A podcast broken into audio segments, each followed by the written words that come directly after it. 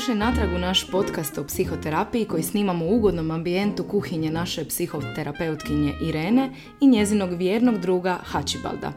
Danas ćemo se posvetiti jednoj intrigantnoj temi koja je sve prisutnija u našem društvu, toksičnoj pozitivi i ona koja to nije. U svijetu koji je obilježen društvenim mrežama i konstantnim pritiskom da budemo sretni, uspješni i optimistični, često se suočavamo s fenomenom toksične pozitive – što zapravo to znači? Toksična pozitiva odnosi se na nametanje ideje da uvijek moramo biti sretni, osjećati se dobro i biti optimistični bez obzira na sve okolnosti. Ova vrsta pozitivnog prisiljavanja može biti štetna jer potiskuje naše prave osjećaje, nepravedno stigmatizira negativnost i otežava nam suočavanje s izazovima života. U ovoj epizodi naša Irena istražit će dublje dvije vrste pozitivnosti, toksičnu i autentičnu – Raspravljat ćemo o negativnim posljedicama toksične pozitive na naše mentalno zdravlje, odnose i samopouzdanje. Razmotrit ćemo kako prepoznati toksičnu pozitivnost u sebi i u drugima, te kako se oduprijeti društvenom pritisku da uvijek moramo biti sretni i pozitivni. Draga Irena, objasniti nama što je to toksična pozitiva i kako kao pozitiva može biti toksična. Aha. Toksična pozitiva je ona koja priznaje samo sebe i sve drugo zapravo negira. Dakle, kada smo tužni, kada smo nesretni, e, jedan od najboljih načina na koji možemo se umiriti, zacijeliti i tako dalje, jeste da to podijelimo sa drugim.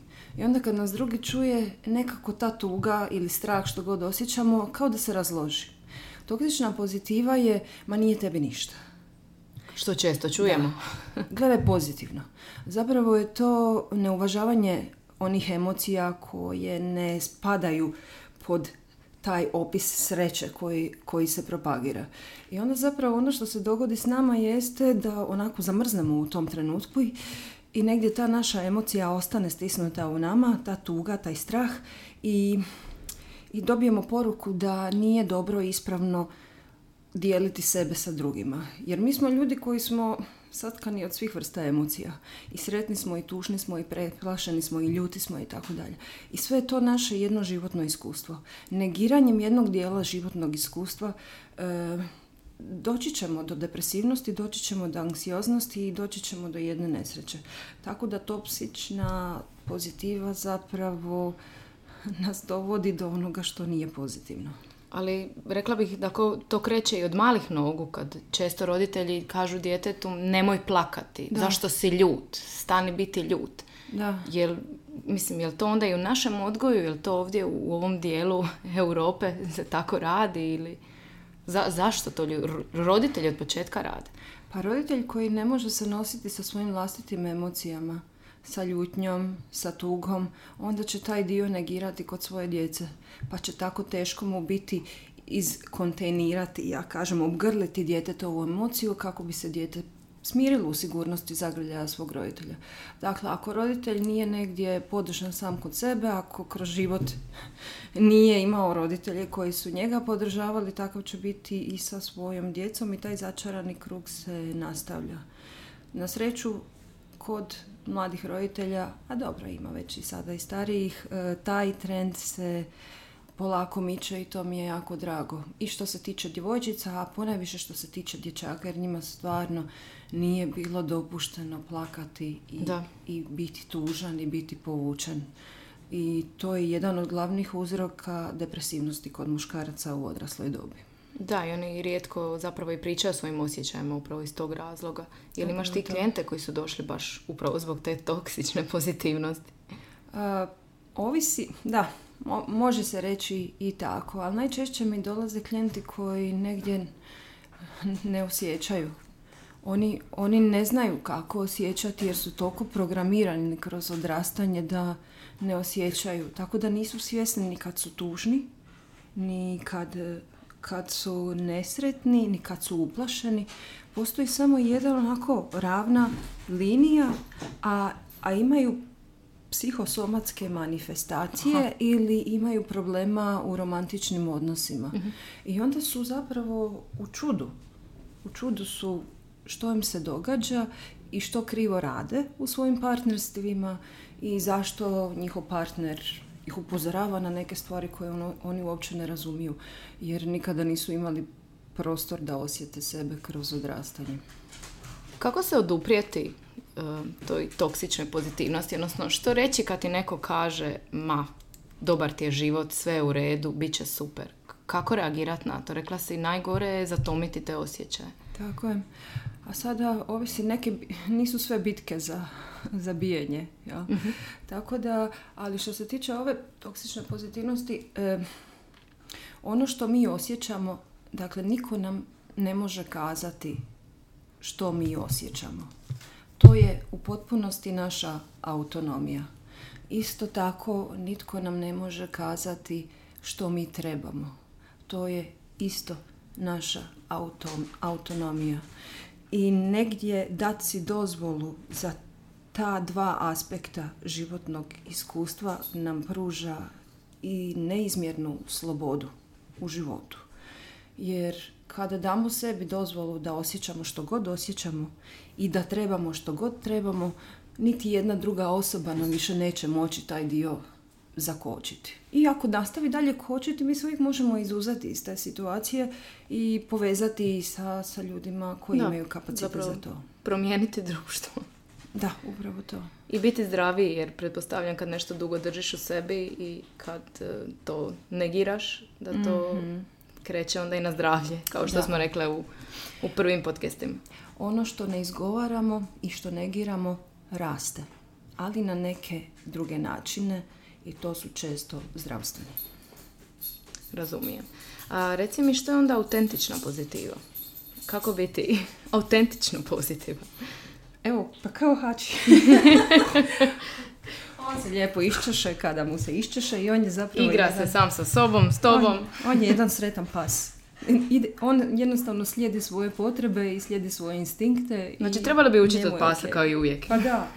Tako da, uh, autentična pozitiva jeste kad si ti ok sam sa sobom i kad si tužan i kad si sretan i ako imaš sreću da to možeš podijeliti sa nekim. I onda si jednostavno sretan i zahvalan što postojiš i zahvalan si za životna iskustva koja ti život donosi. I ok ti je i možeš boraviti u tom jednom momentu koji se često u gestaltu spominje ovdje i sada. Dakle, nisi opterećen sa prošlosti, nisi opterećen sa budućnosti, nego jednostavno uživaš u tom suncu, u toj šetnji, u toj kavi, u tom kontaktu sa prijateljem, u tom ručku i u svemu onome što ti taj sadašnji moment nosi. Misliš da je to teško u današnje, današnje vrijeme kad smo preplavljeni prekrasnim sadržajima s društvenih mreža koje nas doslovno bombardiraju koliko i na koji način trebamo biti sretni? Neki ljudi jednostavno sva tajme, gle, vidi di je on ili ona, imaju brod, non putuju, gle kako im je dobro, idu po restoranima. Kako u, u tome naći nešto svoje sretno i biti smiren sam sa sobom. Pa možda napraviti selekciju društvenih sadržaja. To smo isto e, u jednoj od emisija pričali bili kako na Instagramu možemo pratiti koga da. hoćemo. I na osnovu toga se formira ta naša cijela slika koju pratimo. Možemo pratiti psihoterapeute, možemo pratiti znanstvenike, a isto tako možemo pratiti te nekakve celebritije koji propagiraju određene vrijednosti. E, isto kao i u životu s kim smo okruženi, tako će nam biti. Koliko su nam kvalitetni prijatelji, koliko su nam njihovi kapaciteti široki da možemo boraviti u cijeloj našoj jednoj onako, u cijelom našem životnom iskustvu sa svim emocijama, tako isto možemo i odabarati na Instagramu, na Facebooku i tako dalje, e, u što ćemo biti uranjeni i sa čime ćemo biti okruženi. Ako vas onako, ako vam stvara pritisak nečiji profil, pa čemu ga gledate? da, jednostavno je. Da, i ostalom, sam boravak na društvenim mrežama je iscrpljujući bez, bez obzira e, koliko sadržaj bio dobar. Čak i prekomjerno konzumiranje i videa, pa bili oni pozitivni, lijepi i edukativni, e, vodi jednoj iscrpljenosti.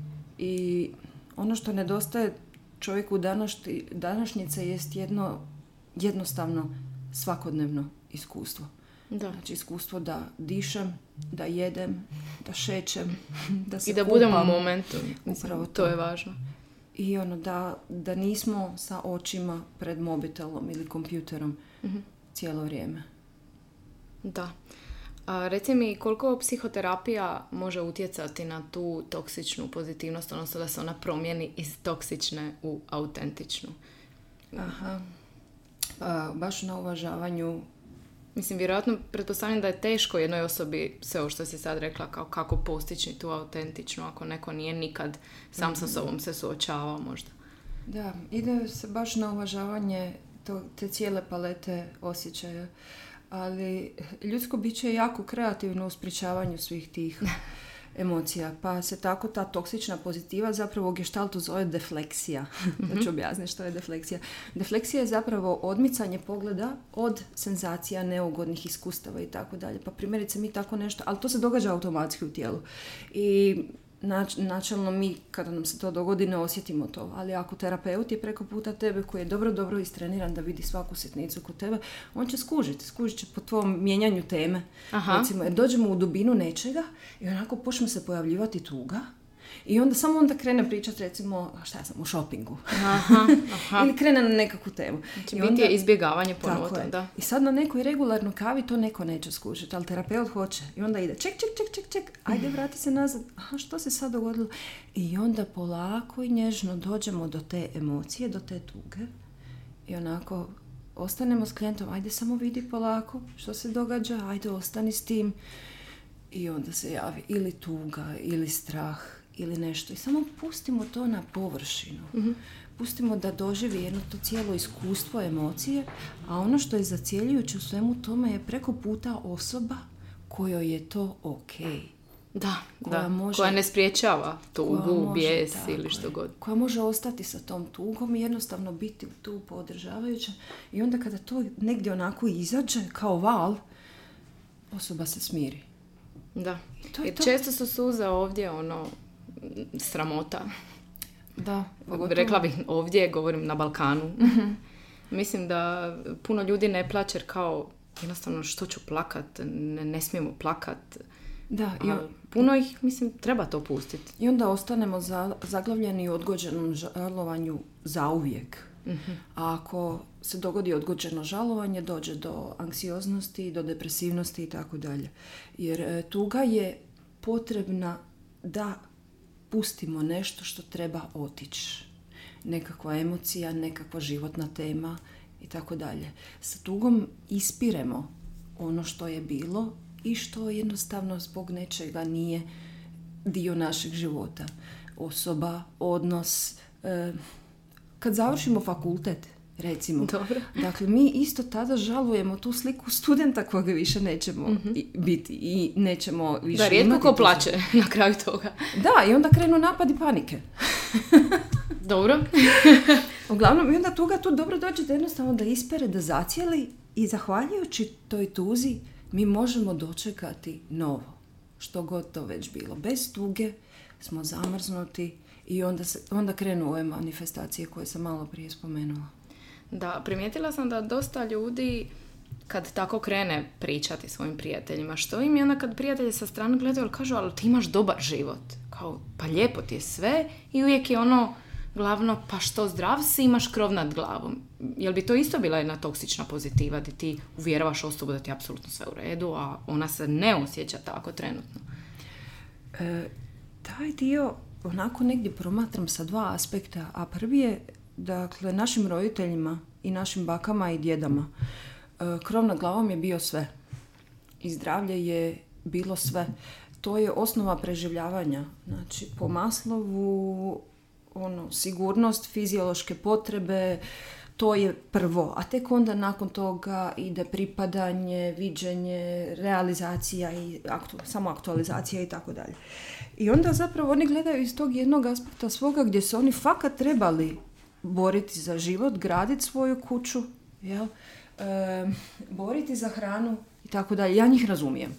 Da, ali nekako danas i mladi, moderni ljudi mladim prijateljima govore isto, mhm. jer to je vjerojatno iz kuće, je naučeno? naučeno. Aha. E, s tim da moramo uzeti u obzir i e, drugačiju perspektivu nas danas. Dobro. E, naši bake i djedovi i naši očevi i majke nisu bili toliko zatvoreni u kućama koliko smo mi. I nisu bili toliko zatvoreni u poslovima koliko smo mi. Današnji čovjek, nažalost, provodi veći dio dana u poslu, pogotovo u metropoli, tamo se završava 5, 6, 7 navečer, ti kad izađeš iz kuće već je mrak, Da. pojedeš nešto i ujutro iz početka kao radilica. Dakle, to je put u depresiju. Znači, nema društvenih veza, nema povezivanja, to nema jednog socijalnog aspekta koji nam je jako bitan da se osjećamo smireno, voljeno, podržano i tako dalje.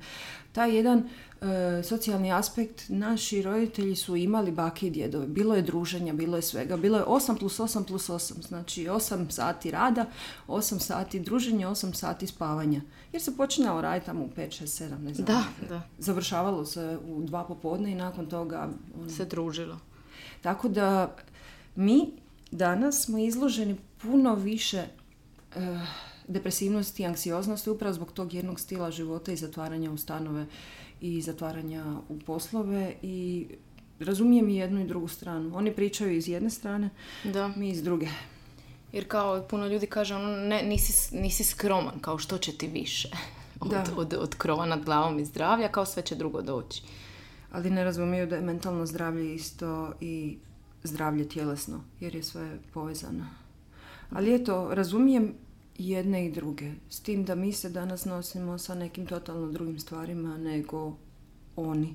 Da ne govorim da oni uopće nisu bili izloženi kompjuterima, mobitelima i svemu tome što zapravo crpi Da, uvijek se nekako čovjeka. vratimo na to. da, jer e, većinu vremena zapravo provedeš buljeći u ekran. A gledajući u ekran, e, onako isključen si i negiraš svoje stvarno životno iskustvo. Stvaran jedan ljudski kontakt sa prijateljem. Imaš te nekakve kontakte koji su online, ali to su sve zapravo polukontakti. Jer nisu ostvareni do kraja. Ne vidimo nečije oči, e, ne Da, čujemo... i što možda ta osoba zapravo misli. Da, i, i nema tog jednog potpunog ispunjenja kao kada se vidimo uživo sa nekim svojim. Postoje li možda nekakvi alati kako da osoba postigne autentičnu pozitivu, da se makne iz te toksične? Je li to isto onako proces koji je dugotrajan ili... Sa, pa što, sa što više druženja uživo. Aha, to bi bilo. Tako Ali pretpostavljam pravim ljudima. sa koji- ljudima koji su onako protočni, e, koji možda vole prirodu, sport i tako dalje, koji su aktivni. Jer tjelesno aktivan čovjek je jednostavno i protečan čovjek kroz dušu i tijelo. Jel? Tako da, tako jedna ta vrsta druženja, e, kontakti sa članovima obitelji koji su podržavajući, sa prijateljima koji su podržavajući, čine jednu totalno drugu perspektivu i totalno drugi način bivanja. Jer ta toksična pozitiva, to si stvarno dobro primijetila, eh, je još više izražena na društvenim mrežama. Jer tu, to je onako kao jedna, jedna perspektiva kroz koju se filtrira samo ono Samo prekrasno. samo prekrasno i samo ono najbolje. A ono behind the scenes. a čovjekovo životno iskustvo je puno više, puno bogatije i puno slojevitije. Što bi trebalo biti. Da. Hvala ti, Irena. Nadam se da smo pomogli našim slušateljima da, da postignu tu autentičnu pozitivu. Hvala tebi.